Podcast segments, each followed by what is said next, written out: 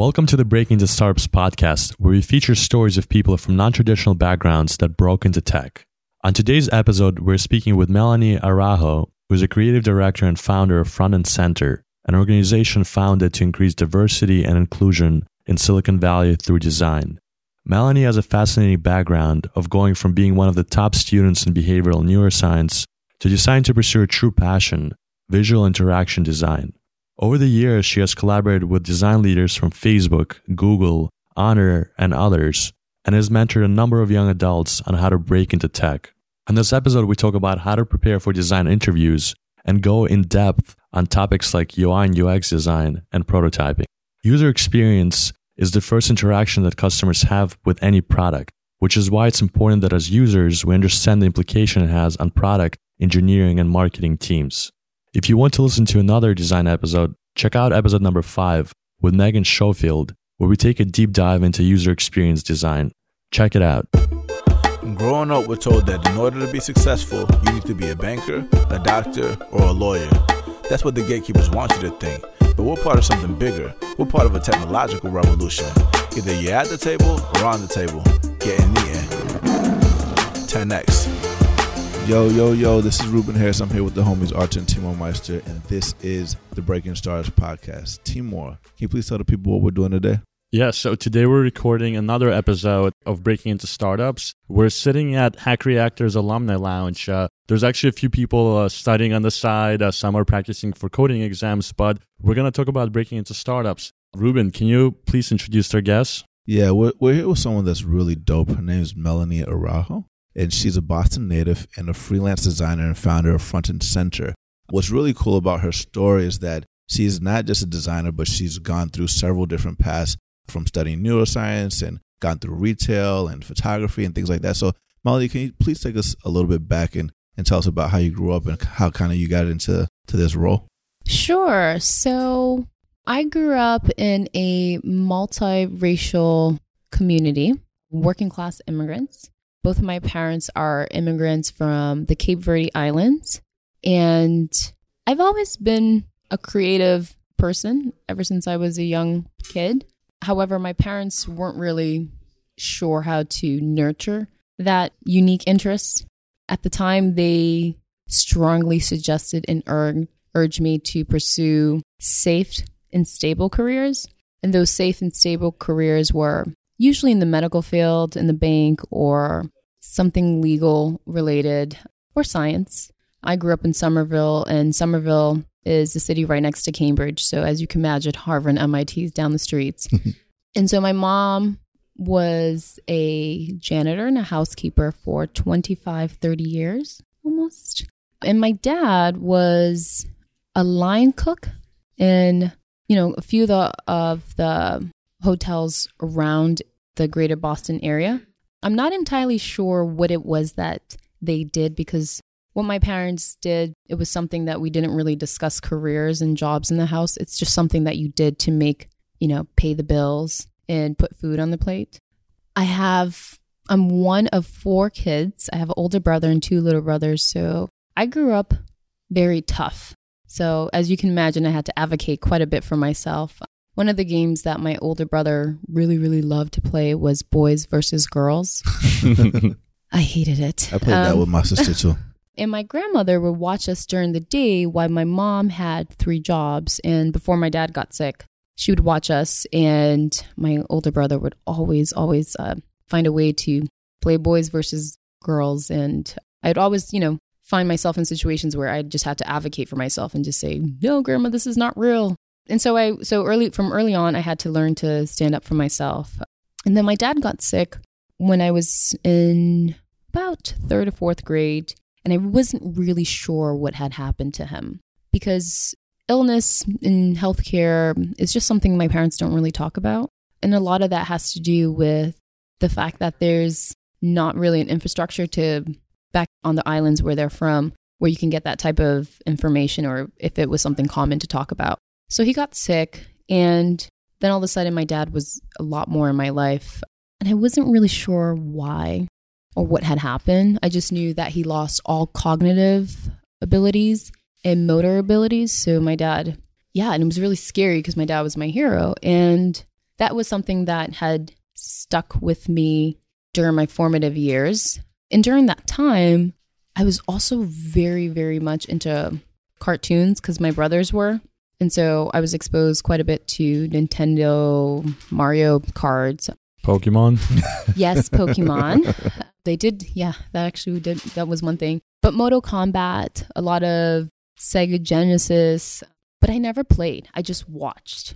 And when I, because, you know, we only had so many remotes, they were hogging the remotes. But when I did play, my brothers really would get really upset with me because I would take forever to just pick the right character and the right car. And yeah, and then that carried over into, you know, making illustrations and tracing my favorite cartoon characters and then bubble letters, then making physical artworks.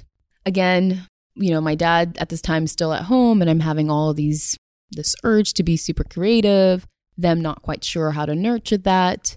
Then I got to high school. And high school was really interesting for me because at that time I didn't think I was going to go to college or I don't know if I really wanted to go to college because I didn't know anyone who went to college.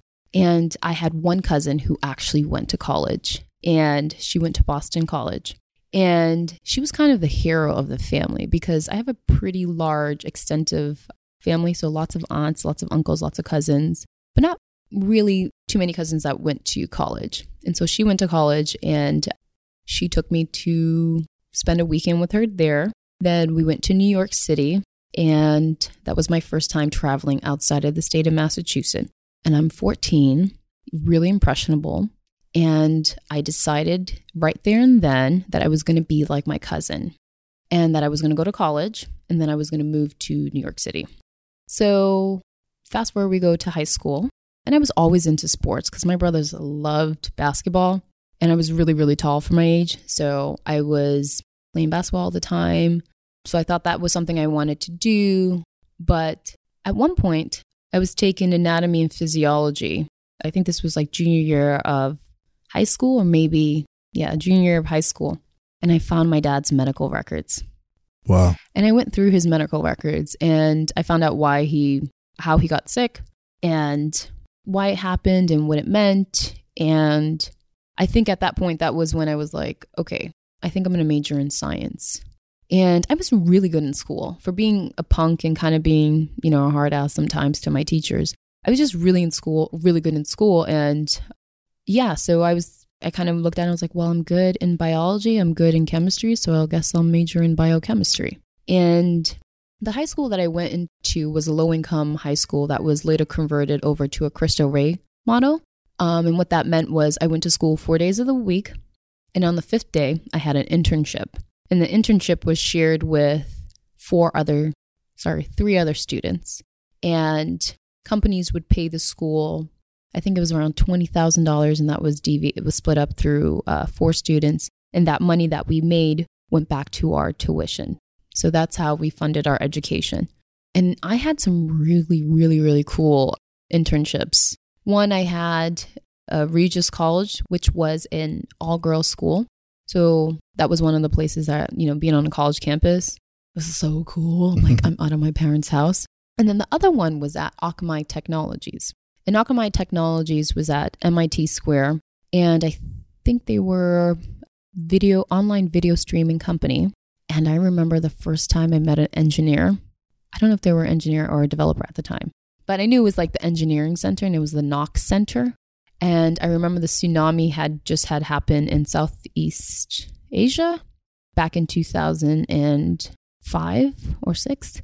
And I remember being blown away because their data was able to detect the patterns before the tsunami had hit. I think it was Indonesia. I'm not entirely sure.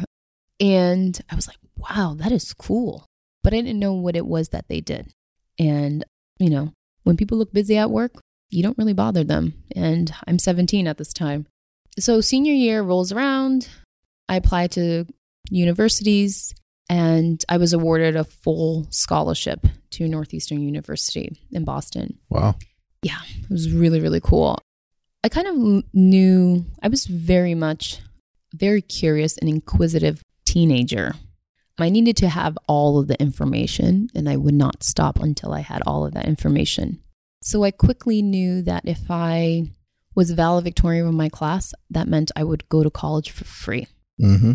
And I optimized for that. That's smart. And so, senior year of high school, I told the salutatorian, who was my friend, that I could no longer be his friend because I needed to get that freaking valedictorian title because I was I, wa- I was going to college. And he said, "Oh, no girl would ever get that." And I was like, "Oh, really? Oh, really? Okay." and my dad, he loved going to my high school to pick up our report cards and catch in with the teacher because like he was like, I'm Melanie Araujo's dad. And he was like so cool about that. And he's like, I'm like, yeah, well, go get Michael and Yarico's report card. He's like, don't want to do that. And so, yeah, so my dad has always been an amazing coach. And my mom has been like the fiercest woman that I've ever known. So I got this. So fast forward, I, I graduate valedictorian in my class.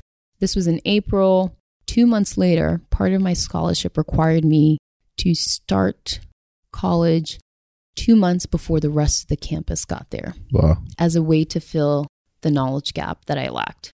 That's pretty interesting. So they assumed that because you came Because from I a- came from under resourced, underprivileged community or low income community, however they meant however they branded it, they felt as though the inaugural class that came in of 10 scholars lacked math and English skills. So they made us go to school like two months, like summer school. So school. it's like summer school, like For prep college. to get into college. How how did that make you feel after being valedictorian? Um, I didn't even care about that point because I was just out of my parents' house and living in a dorm, and Yeah. my best friend was a year ahead of me, and I, you know, I got a car. I was very, very spoiled, and I would drive to Boston campus quite a bit during my senior year, and I was like, I can't wait to go to college and get this thing called Facebook. Yeah, that was before Facebook was as uh, open as it was now, and I was like, what is this Facebook thing? I was like, what is this? And she's like, you can only sign up with a college address, email address. And I was like, can't wait to get my college email address. So by having to start school two months early, I got my college email address and friended quite a bit of people on uh, Facebook. and it was really cool because it was the first interaction you have with someone when, you know, the fall semester started like, we're friends on Facebook. So that made me feel so I didn't feel I didn't feel different then because it was still very sheltered a lot of the students in that program had similar backgrounds to myself. We just grew up, we just came from different parts of the country. So, first day at Northeastern was cool. Maybe day 10 was not so cool. Day 10, I thought I was going to drop out of college because I was the big fish in a little pond, and now I'm a little fish in a really, really, really big pond. Pressure to keep up with social activity was real. And what I mean by that was I couldn't just hit up my mom for like 20 bucks to go to a movie and then go to a party. Like, you know, or not even something that exaggerant. Like, I went to Catholic school my entire life, so I had a uniform, but just like I want to look fly, yeah. you know, and I want to change up my wardrobe, you know, so little things like that. So I had to make my own money. And that meant taking on a part time job while I was in college. But I had also been working for a really long time since I was 14. Since Yeah. I could get a job legally, uh, my mom was like, Y'all gonna go work because Yeah. I'm not buying y'all a cell phone. I'm not gonna do none of this mess. If you wanna do it, go and get a job and Yeah. earn it on your own. So I carry that mentality over with me to in college. So it sounds like you've um, kind of worked really hard in high school, and I mean, becoming a valedictorian of your grade, like that takes a lot. I mean, you're Mhm. competing against so many other students, and uh, you really like set your goal on getting to college. And Northwestern is Oh, Northeastern. Northeastern. Sorry, No, it's okay. it's an amazing school. So it sounds like you had a like natural talent for arts, like with cartoons and Mhm. drawing, but at the same time, you were also very good at chemistry and biology, and Mhm. um, that's another like sciences. Mhm. So, what did you major in when you were in school, and did you pursue kind of both routes, or did you focus on one over the other? Right. So my intended major was biochemistry. And the experience at during high school taught me how to be how to advocate very well for myself and for internships. So I got an internship at MIT doing chemical engineering, working on some device that you could detect tuberculosis in very poor countries. And that project was very exciting. However, the work was very boring. So I changed. Well, I didn't change my major. I was kind of like, let me give it, let me try an internship somewhere else. So I got an internship through my mother, who at the time was a janitor at Mass General Hospital in a neurogenetics lab. And my mother, she can never, she's a great person, but she can never mind her own business, was pushing her cart through one of the research group labs. And the primary investigator of that lab, Vijaya, had a book on her shelf that said biochemistry. And my mom looked up and was like, hmm, biochemistry. And the lady was like, you know, she totally misjudged my mom. She's like, what does this woman know about biochemistry? And my mom was like, let me tell you, my daughter's studying that in school. And so my mom got me my first internship that way. Awesome. That's a nice way to break in. Yeah. and so that was a really great experience as well. So I was testing, um, working on a couple different really, really science stuff that was really, really important. And that experience, I was there for like nine months. And towards the end, I got paid for my experience, which was so weird. I was like, you get paid for internships? I just thought you had to work for free. I remember telling Vijaya, and I was like, hey, I really, really like everyone here, but I hate this work. I this is not me. This is killing me. And you know, she said to me, she was like, I'm so glad that you're figuring this out right now. Go back to your school and change your major. And it's not because I, I was doing bad. Like I was struggling to keep to be I was struggling to be in love with the thing that I was didn't want to do. And that's yeah. really hard. And so at that time, I had met a couple kids who were in the well, I didn't even know Northeastern had a like a photography department or any creative department. I knew they had an architecture department. And I was always jealous of the architecture kids because they could make stuff with their hands, which I love doing. And so I went in, tried to change my major, and for reasons that I'm not going to share on this podcast, my request was denied. So then I picked behavioral neuroscience because I was pretty much halfway, more than halfway through with that degree. And that degree gave me the flexibility to explore my creative side in the classes I wanted to take. And so the way in which, and up until recently, I still think quite the same about these things. My creative side and what I do for work, I kind of keep those things separately. I didn't know until, you know, a couple years ago that those things can coexist together in the same universe. So while I was at Northeastern studying, I took on a part time job at a really, really hip, cool lifestyle brand company called Karmaloop. Shout out to Greg. Shout out to Greg. and Karmaloop was so cool to me. I mean, if you know anything about Boston during that time, you know, we were voted one of the worst dress city in a couple years. And so Greg takes that really personal and and I do too because I'm like, Karmaloop was dope and was cool. There I got exposed to lots of creative kids, kids that went to art school down the street from me. Different lifestyles, skateboarding, graffiti, graphic design. Also, brands like Supreme, Married to the Mob, which have very strong graphic design foundations, like really good typography, Shepard Fairey, Obey, as well as other creative types, more like musicians.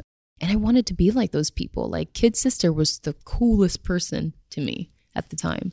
Yeah, so I continued to live those double life kind of in kind of way. Like, I would and I knew this was going to get going and I tried I struggled real hard to balance it but at one point I would just I would take all my classes all in the morning just so I can have the afternoon and the weekends free so I can chill at Karmaloop and be around creative people.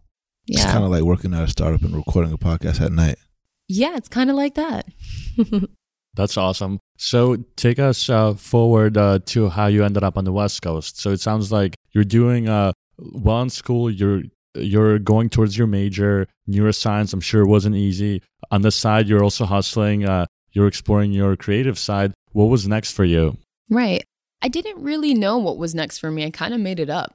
While i was studying neuroscience my senior year i had a experimental learning opportunity at harvard in children's hospital boston. So i worked in a, de- a child development cognitive development lab for children and uh, yeah, in Boston. And there I was responsible for collecting participant research data, um, specifically around how socioeconomic status impacts cognitive development and academic achievement. And that was a really great experience. It was very transformative in the sense that compared to the other experiences that I've shared in research, that was really cool. I got to hang out with people, I got to study people's behavior and then look at the trajectory and kind of pinpoint, you know, some of potential outcomes. So, my mentor at the time, Margaret, shout out to Margaret. She's so amazing. She knew I wanted to get my PhD in cognitive psychology. And she also knew that I was very creative. You know, like I I was fly, like dope, and I was always into my appearances and how what I was rocking, the brands I was rock, rocking, and how I did my hair and makeup. And nail art before nail art became super fly. Um, crazy. So she suggested that I would that I should take a year off, similar to what they do in the UK with a gap year. She's like, take a year off, get some life experience, and figure out what you want to do. And my boyfriend at the time also uh, wanted to move to the West Coast, but we weren't really sure where. So it was a game of eeny, meeny, miny, mo. And I landed on San Francisco. And three months after I had turned 22, 10 days after my last college final, I purchased a one way ticket to San Francisco. I had, my mother had been saving all the money I had been, you know, my paychecks from when I was 14. And she gave it to me, and it was $5,000. I bought my plane, ticket, sent in a deposit for a room that I had never seen. I also never visited California in general. I didn't I had no idea what I was getting into, but I was tough. I was like, whatever, I got this, you know. And I remember actually, this funny story. Um, I was at Karmaloop and I was looking at places in places on Craigslist, and my coworker Brian at the time was like, why is this Craigslist set to San Francisco, Mel? And I was like, get over it. It's fine. I was like, just switch it back to Boston. And on December 26th, the day after Christmas, I flew out to San Francisco. Wow. I didn't cry. It was until I, I looked back down and I saw the city and I was like, okay, this is really happening. How did your mom feel about that move? Everyone expected me to come back. Everyone thought I was going to fail. Ha, it's been seven years and I'm still here. Killing it. yeah so everyone expected me to fail and that was really difficult for me to to deal with and so the way i dealt with it was i'm going to prove you guys all wrong because that's just who i am don't tell me that i can't do this because i have this is what my heart set on doing and i'm going to do it and unfortunately i didn't get that support but that the lack of support didn't stop me from doing what i wanted to do But she still gave you that five thousand, so you still had that support. Well, that five thousand I had made She it when I was like it. fourteen, like That's bagging fair. groceries. Yeah, you know, that's fair. um, yeah. And my mom, like, she taught me a lot about finances from a really young age. I remember I bought my first paycheck home when I was like fourteen. I was like, "Hey, mom, give me the money." It says eighty bucks, and she was like, "No, there's this thing called a bank account, and you need to put your money in that, and so that you can pull money out." And I was like, "Okay, let's go to the bank." And she was like, "Okay," and she signs up for a bank account. And I remember him being like, "Okay, give me the eighty bucks," and she was like, "No, no, no." you don't spend the full amount that you made. You spend a quarter of the amount that you made. And that went on until I was 16, until I could open my own bank account. and I was like, good riddance, peace out. But she found another way to do to teach me another lessons on taxes. She'd fill out my taxes and she would say, "Oh, you only got 200 bucks back." Not true. She saved the rest for me and my brothers. That's beautiful. Yeah. That's dope. So it sounds like you're in a new city right now. Um, I think you you said you mentioned you took Margaret's advice to take a year off. Mhm.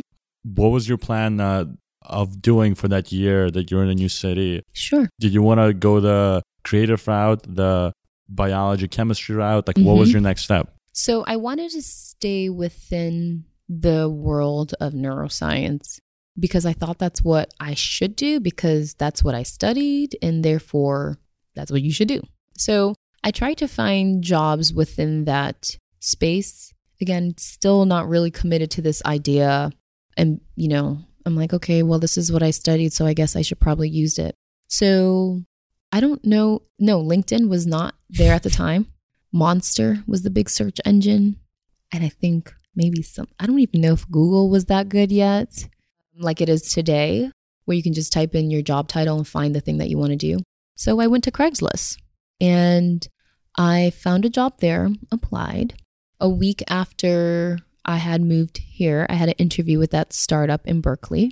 And all those tears that I was holding back when I left Boston came out in that interview because the interviewer was really hard on me and really tough. And I was like, I know I can do this job. Why are you being so rude to me? Here's this manuscript that I published. I can do this. And I fought and and I thought I didn't get that job. But I came home really sad and I got an email that I got the job and I was like, Awesome. yes. And so that job was really, really interesting because that was my first experience in startup. I this idea of a startup, I didn't know what it was, and I knew they kept on throwing it around. I was like, I have no idea what a startup is, and I don't think I should ask. I think I'm, I'm just expected to know this. Which now, in retrospect, I could have done a better job in educating myself and informing myself in the situation that I was getting into. But the amazing thing about that job was that I was a design researcher. So, what that meant was I would collect subconscious information from users. So, electroencephalography, which is EEG, so brain activity, and eye tracking data. So, imagine that you're sitting in front of a TV and you have this equipment on your head and you're watching TV. I'm measuring all of your neural activity and I'm identifying the points of engagement. And then I am using those areas to push through the thing that I want you to do. Yeah, so that was a really cool experience. so- but yeah, but but but actually, but to kind of sum it up, I mean, I saw a lot of I saw that it was there that I understood why some designs were successful and why others failed while also traveling the world and my mind was constantly, you know, being opened by new experiences. I mean, from Tokyo to Buenos Aires to Johannesburg to Sydney to Kiev to, you know, Shout Romania. out Kiev. Yeah. to Mexico City. So, and along while I was working with that company for three years, I started collecting everything that I was attracted to. And I would bring that back home and share that with my friends here in the city. And eventually, I started to try to reproduce some of the things that I collected along my travels. Yeah, so it sounds like you learned a lot. Um, you leveraged your background in neuroscience. You Mhm. started to notice things that were related to what you were passionate about, Right. um, related to design. So, what did you do, or like, how did you kind of like transition towards the right. letting that passion, that appetite for the design? Okay, so John Maeda was the first designer that I had discovered online because he his background in engineering and he also has an MFA and an MBA. So I was like, whoa, scientists can be designers too. And who is John Maeda for those who don't know? John Maeda is an American, well, American Japanese graphic designer. He's now the design partner at Kleiner Perkins, KPCB, the first design partner on Sand Hill Road. So he's an, I think he's an investor kind of thing. But he was the president of Rhode Island School of Design. So RISD is a really, really good design school. So he was a president there for a while. Yeah, so he was the first designer that I had really wanted and aspired to be like. Um, I watched a few, one of his TED Talks and a few other talks that he's done in the past. And yeah, he was just my inspiration. I think, you know, he doesn't look like me. He's a man, he's Japanese, but that didn't stop me from wanting to copy his career. But at the same time, I was also really, really curious because I had been living in San Francisco for three years and the way in which the city adapted to new technology, you know, was really fascinating to me. At one point, I started wondering how much technology is too much technology. And because of earlier work that I had done at Harvard with Margaret on how socioeconomic status can impact academic achievement, I started looking at tech through the lens of okay, so if tech's going to be the future and tech's really expensive, hmm, who can so tech's the future, tech's going to be really expensive. And I know that, you know, this is something that's just going to be the way it is. But I also know that there's a whole population that can't afford this technology. So I started volunteering at the Children's Creativity Museum. And I started paint, which is down here by Yerba Buena, not too far from where we are right now. And there, they had these design studio labs for these kids. So you could do, make your own music video, you know, Photoshop, Illustrator. And I was like, what? Stop animation. And I was like, oh my God, this is so cool. And at one point, I was like, screw the kids, I'm playing with this myself. so, but I didn't want to let go of my neuroscience identity because I worked so hard to earn my degree. And my degree was kind of my safety blanket. So it helped me go into rooms and feel comfortable. And, you know, because I could demand respect with the behavior neuroscience degree. But yeah, so I was at Children's Creativity Museum, wondering, having all these kind of questions going through my head and trying to figure out what was my next move and what was it that I wanted to do, you know, and all these tech people around me, really, really inspiring tech people. So naturally, I defaulted to my old habits. I thought that I should go to graduate school to get a degree in human computer interaction. Did you reach out to John Maeda before you did that? No, no, no, no. I didn't even know that you could reach out to people. Okay. Um, yeah, I that was weird.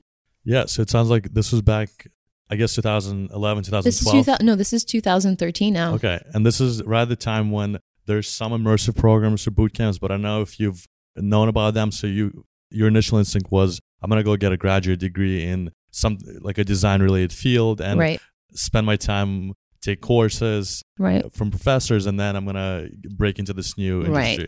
right, right. So is that what ended up happening, or did you end up taking a different path? No, I totally took a different path. And I'm so happy that I didn't do that because there's so much free resource out there that's not being taken advantage of. So this is 2013, January. I discovered meetup.com and became really, really obsessed with all of the design groups. So I attended practically everything. And at the time, I wasn't making that much money. So I would go to these meetups for the free food. And I was like, I'm going to learn something. I'm, I'm going to eat the same time and drink. so um, that's what I did. And then, you know, I was still look considering this human computer interaction program because also my parents wanted to know what I was doing because I said I was going to be here for a year and that year went up and then I didn't go home and they're like, "What are you doing?" I was like, "Dad, Mom, I'm just not getting my PhD and I think you need to get over it. And I'm going to make this work." So, I started following, you know, just kind of finding as much, you know, and, and then following up on other designer stories at the design events that I went to, Google them online, kind of assess where I was, where they were, what they had, I didn't have, kind of made a whole list about that and worked really hard to get those skills.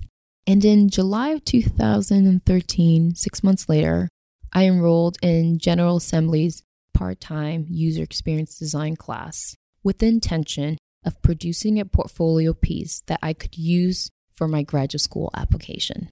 So I went there with a specific mission in mind.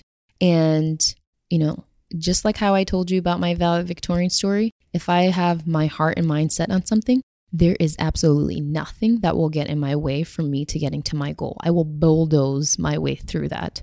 And so that's what I did. You know, I didn't have the money to pay for that course up front, but that didn't mean that I couldn't find a way to do that. And the way that I did that was by tapping into my 401k because I knew that your 401k was that thing that you should invest in really, really early because of compound interest. Another coworker's father had told her that, and she told me that. And I went online and Googled that. I'm like, oh, that's what it is. Cool. So I withdraw some money from that. I enrolled myself, and I was like, dang, this is a lot of money all at once.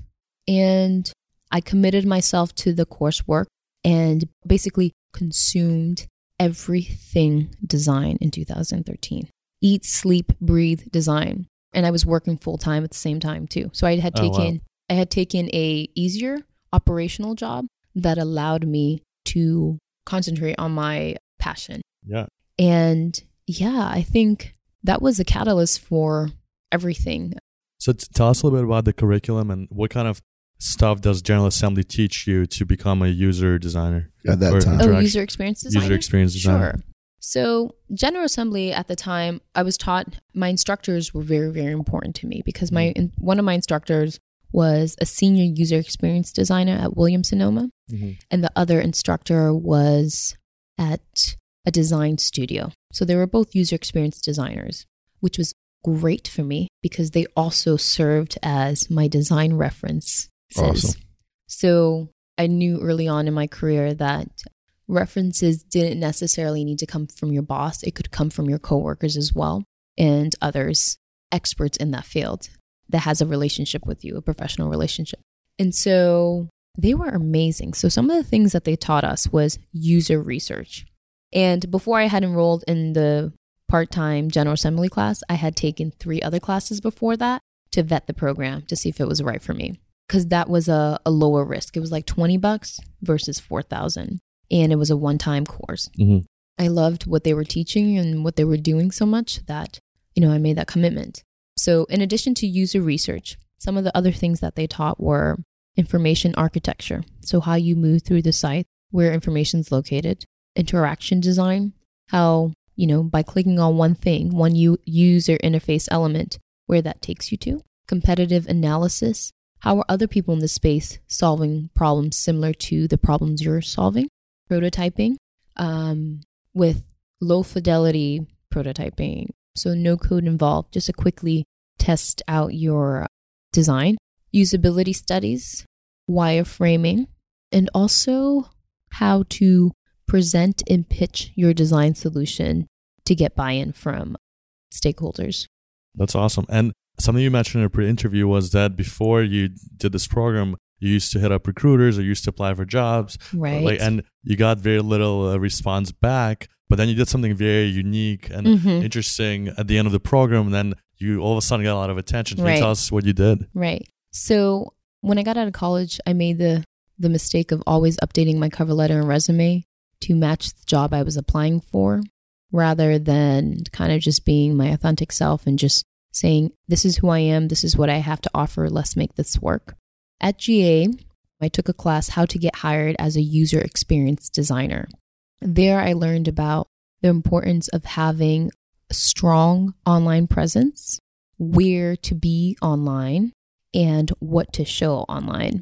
And so, what that meant was signing up for Twitter, signing up for LinkedIn, cleaning up my Facebook, making my Instagram private because, you know, I'm a designer. So, I want you to see that I'm doing some design stuff. My Twitter account, I would reshare design articles to kind of build myself up as an expert in my field. And then Dribbble is a little bit more complex because you need to be drafted in by a current member in the community. But a low, another opportunity is behance.net. Mhm. And so that's where I put my projects online that I was working on, my student work for General Assembly. And that was started by Scott Belsky, right? Oh, I don't even know. I think he's also at Kleiner as well. Hmm, I don't know. I don't know too much about Behance. What is Behance? Because from my, I, I think I've seen the website a few times. To me, it was it looked very similar to Pinterest. How you had a lot Mhm. of images, browsing, you could favorite things. Right.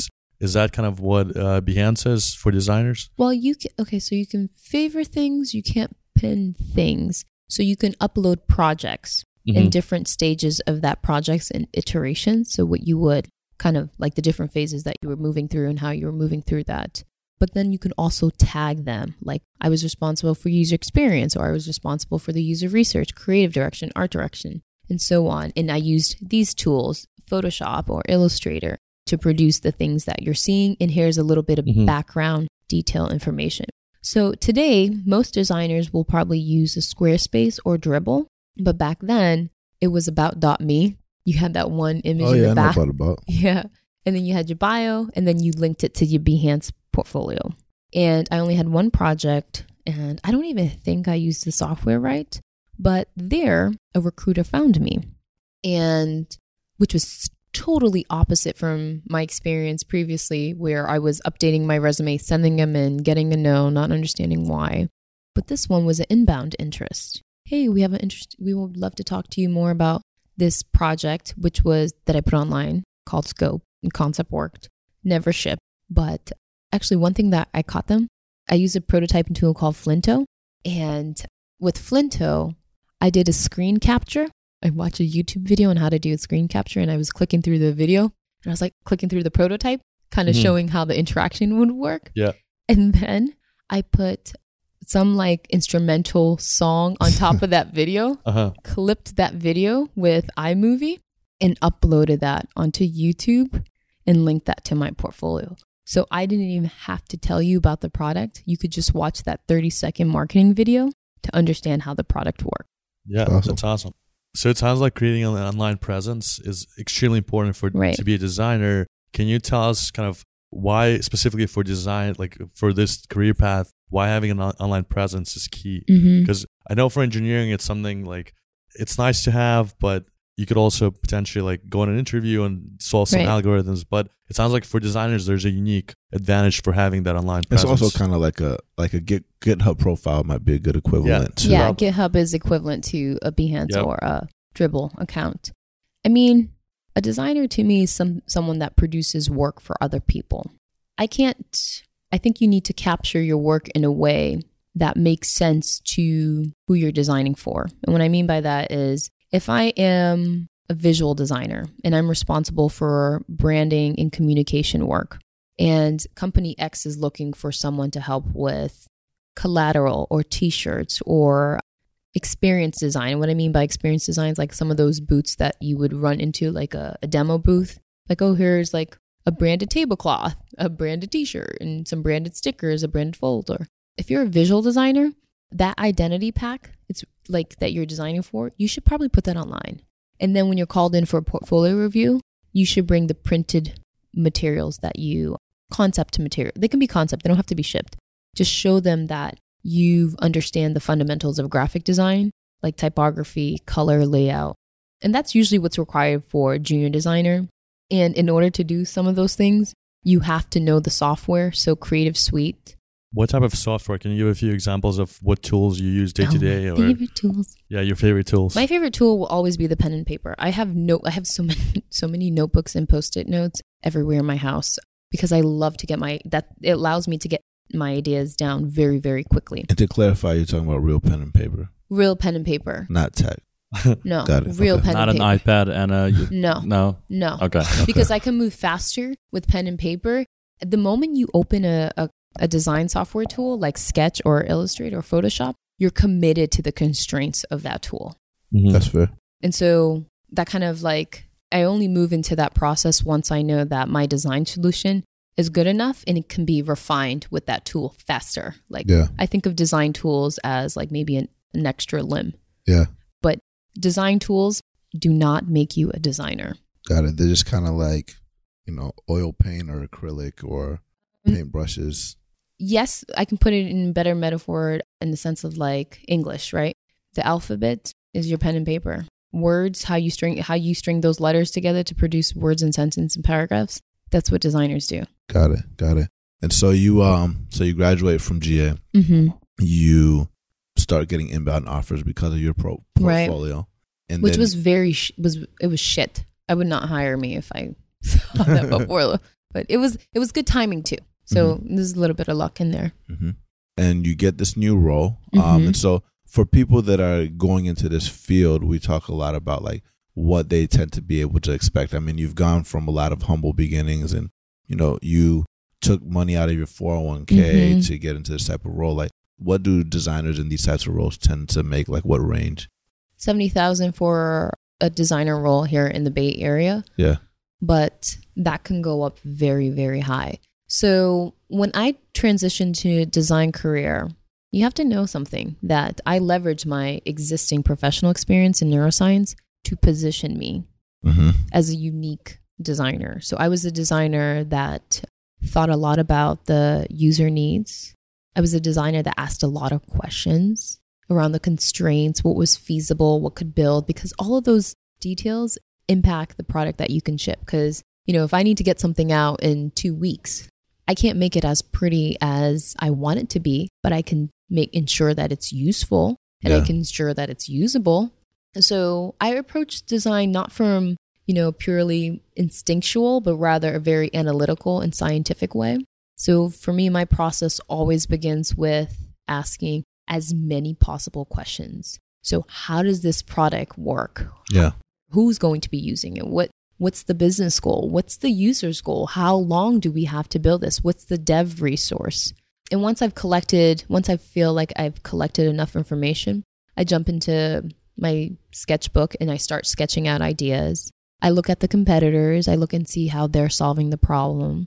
I look at products that the person that I'm designing for has a tendency to use. Like what interaction patterns do they already know? Yeah. You know, because that's also because then you have to factor in the user education component if you're designing something Mhm. new.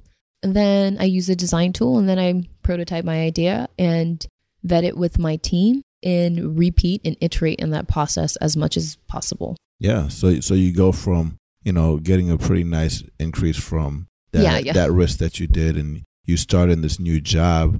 Did you fail or did you like run into a lot of rough patches that you saw at first or how was that experience starting off? Okay, so I want to touch that $4,000 investment that I made was a lot at the time, but my return was huge. 10x. 10x. I mean, Probably I was, more 10x. I mean, I was making six figures. Wow. I was making six figures, and I had never made that way more life. than 10x. Yeah, way more. So it was totally worth the sacrifice and the but I ran into a lot of issues.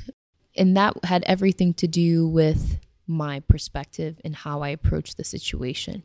I was so thrilled that these folks had given me an opportunity rather than and I was being too humble and nice about it. Like I worked my ass off for that opportunity. But I felt like that was not something you should say. Instead, I said, Oh, they're giving me a chance and they want to work with me. So I approached that. That's how I approached the first six months of my career there. I was there for a year and a half. And then I remember first month in, my boss came up to me. He's like, Hey, I need to talk to you.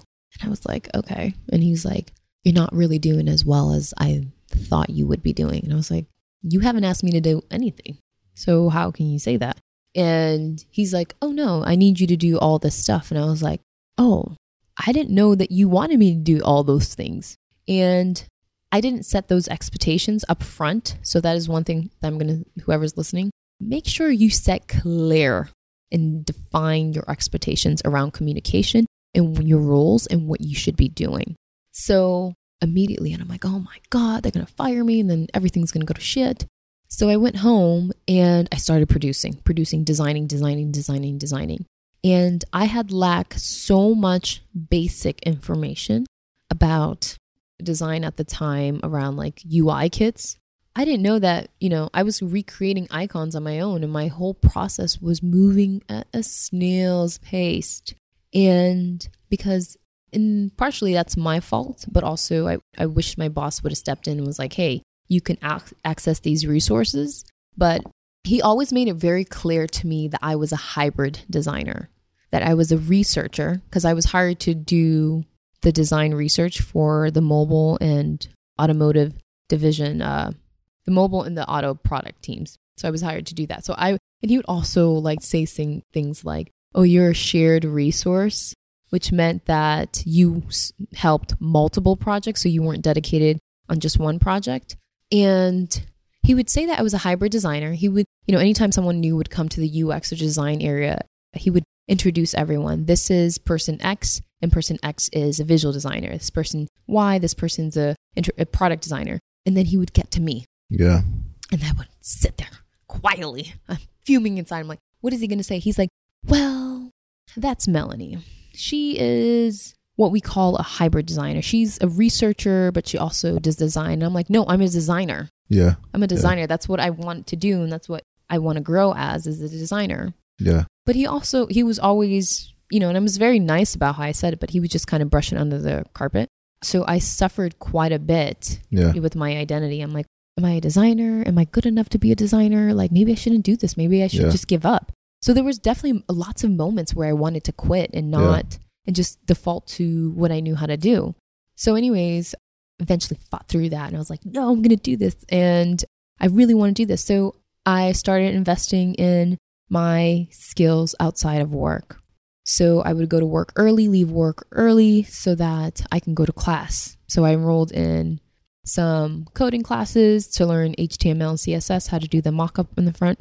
I took some classes at a local community college, which is the best kept secret. Mm-hmm. Like you can take classes at community college for like a hundred bucks That's awesome. and they're so good. They're so, so good. And you can work towards like an AA. And most of the folks at community college already have like day jobs. So there's a lot of courses at night. And then I met my super awesome boyfriend, ooh, boyfriend who's also a designer. And oh my God, my world completely blew up then. And he taught me Sketch, which is my favorite design tool when I'm doing product design work. I sometimes use it for print. And I went back to work and I converted my entire design team. At the time, there was 12 people and everyone was still using Illustrator and Photoshop to do the work over to Sketch. Awesome. And my at the time though, but, but my boss was super like, "Oh, I don't know about Sketch. There's always a new design tool. I'm not sure." And we had a, con- a competition.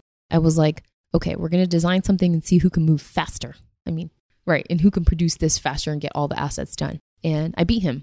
And then I, he's like, "If you want everyone to learn to switch over to Sketch, you're gonna have to teach them." I was like, "Not a thing. I got this." so I did that and then convinced him that he should let me do more design work. And that's, yeah. That's awesome. Yeah, we actually use Sketch at work as well. So when, whenever I work in front end projects, Sketch is an amazing tool. You get even for from an engineering point of view, you could inspect elements. You could Mm-hmm. get a, so you don't have to like bug the designer for every single spec. You could just use the file as the spec. Right. And it's cheaper than Adobe Creative Suite. Yeah, it's something like a hundred bucks. It's a a hundred bucks in Yeah. Photoshop or Illustrator. I think Yeah. like 500 bucks for Yeah. one program. So, So, Awesome. you, so you put them on to the future. Yep. That's And awesome. One thing that I really liked about what you said is so your world changed when you met your boyfriend, and um, kind of a recurring theme on this podcast is kind of you're the average of five people you surround yourself with, mm-hmm. and it sounds like when you became close with someone who's who was a really good designer, you started absorbing all this information right, from right, him, right. and it could be your boyfriend, it could be someone who is just a really good friend or a mentor, but it sounds like once you kind of got to know someone really well and see their practices, what tools they use, then you were able to adopt that, and then your learning curve just increased exponentially Right. because you went from just kind of figuring out a lot of this on your own to all of a sudden kind of seeing best practices, getting advice. Your feedback increased. You- my you got- growth, my growth like moved very quickly. But before meeting him too, I had two other amazing women in my life, Olivia and Cecile, who I met at GA, who are amazing designers. Love, love, love, love their work. And they're des- both product designers now at Honor. And Olivia and I, well, Cecile came from the business world, so I learned a lot about the business side of things, how to negotiate, how to advocate for myself. And Olivia was went to art school and I think she has a you know degree in fine arts, but also a, ba- a minor in mathematics. So we kind of us three stick together and um, really supported each other through GA. We would attend networking events together, have our design prototypes on our phones, and, you know, and talk to people and pitch.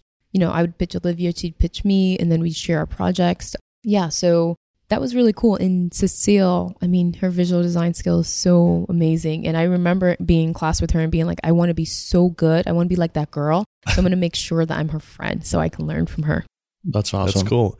And then you like through this process, you became a really good designer, and then you started a passion project of yours called Front and Center, which helps um, people from underprivileged backgrounds get into tech, right? Yeah, break into tech through design. Through design. So that's an amazing mission. Can you tell us a little bit about what do you teach in that course or that resource, and what advice do you have for people who are trying to break into Sure. startups through design track? So I teach four things through Front and Center to different audiences. So recent college grads, career transitioners, so people with like similar like myself, like a couple years of work experience but looking to do something more creative, and also first time founders and yeah, so entrepreneurs. And some of the things I teach them are three things. So the first one is advocating for yourself, which means negotiating equity, learning stipends, birthday anniversaries, you know, like those type of things. Oh, design tools. Like I need pens, I need paper, and those things are very expensive, you know, to find the, the right tools. The second one is breaking into tech. And that's about creating an online presence where people can find you Mhm. and position yourself where recruiters are looking for you. And that also means like having a branding kit. Hello, everyone needs business cards. You know, you need to pass out your business cards. You need to get business cards. You need to be active on Twitter, engage with people because Twitter is actually the best tool for me and for my networking. I think that's how you and I connected too. Yeah, that's how me and Ruben did connected. That's Uh, awesome. And then the third one is product design basics. So we're talking about user research, interaction design, user interface design, user experience design, and prototyping. And a fourth thing that I don't really do too much through Front and Center, but is something that I do offer to the people that I mentor how to move to the Bay Area and without losing your mind and Mhm. losing all of your money. Mm-hmm. It's a great, great um subject. Yeah, it's pretty expensive here. real, real Yeah. expensive.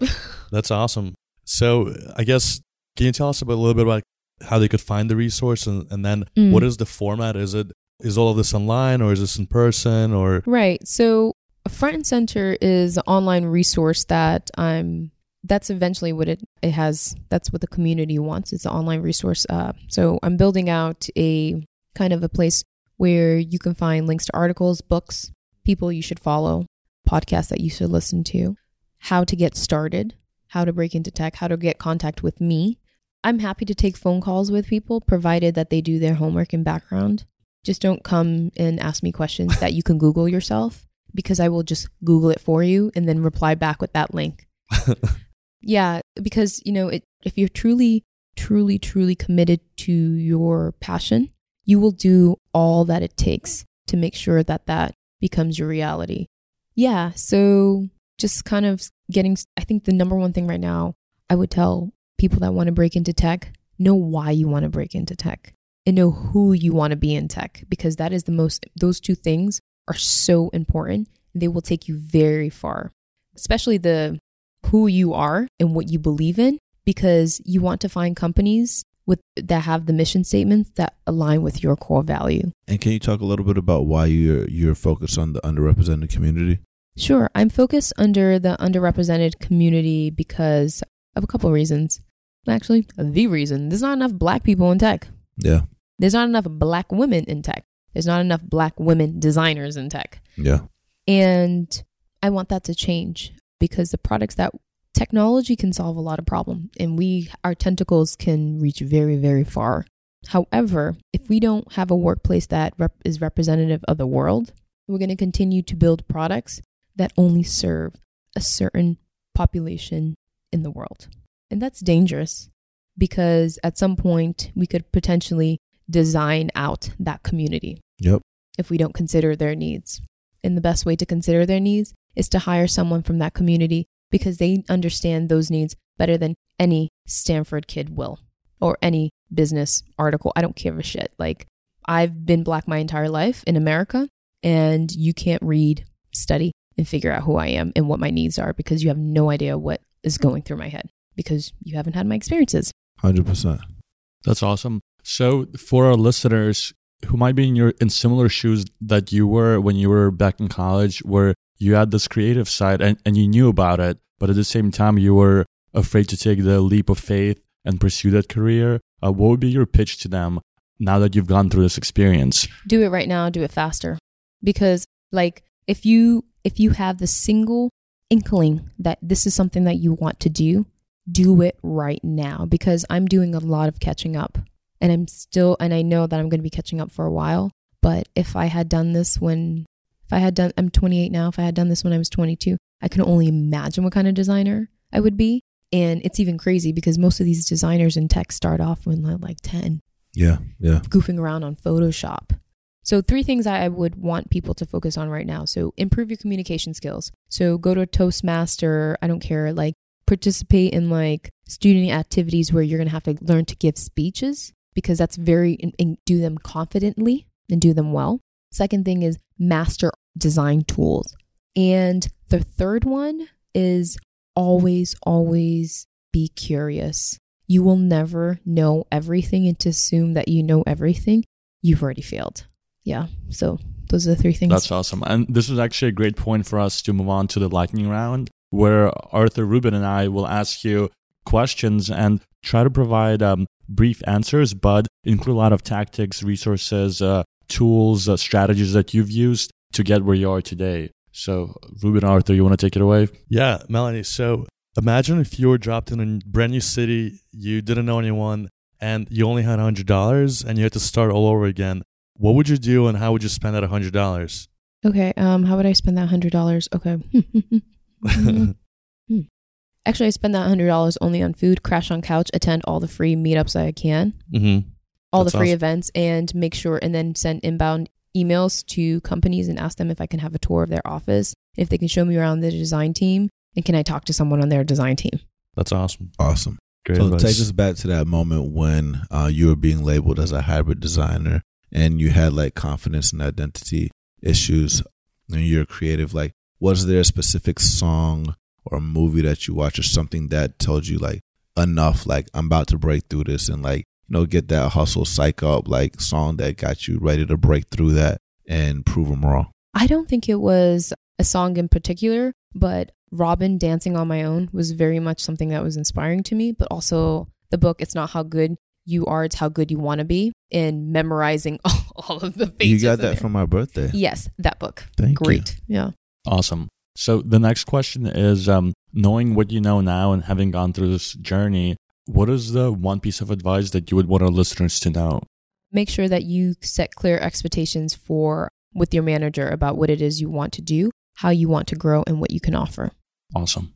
Yeah. And so through this process, what is one thing that you fundamentally changed your mind on after completing this journey of going from neuroscience to design to um, starting this nonprofit? Kind of what is one thing that you fundamentally change your mind on? Like some, you believe something going in and then coming out, you change your mind out after going Oh, through the sure. process. I can solve. There's more than one way. One way to solve the same problem. Got it. Got it. And the last thing is I know we talked about online resources like Front and Center um, and YouTube and Google. Is there anything else online that you think that exists that people could, or a book that would be good to read? Yes, the best. Okay, so 100 things designers need to know about people and Don't Make Me Think by Stephen Krug, K R U G. Oh, and Medium is amazing. Medium is amazing to giving the why, and Skillshare is really good for tutorials. Awesome. Awesome. Okay. Cool. And uh, what is the best way for our listeners to get in touch with you? You mentioned you're on Twitter. So, kind of what's your Twitter handle and how can people get in touch with you? Um, people can get in touch with me through Twitter. It's Mel Araujo Mhm. with a zero instead of a O. Are you guys going to link this? up? yeah, we'll include it in the show notes. Awesome.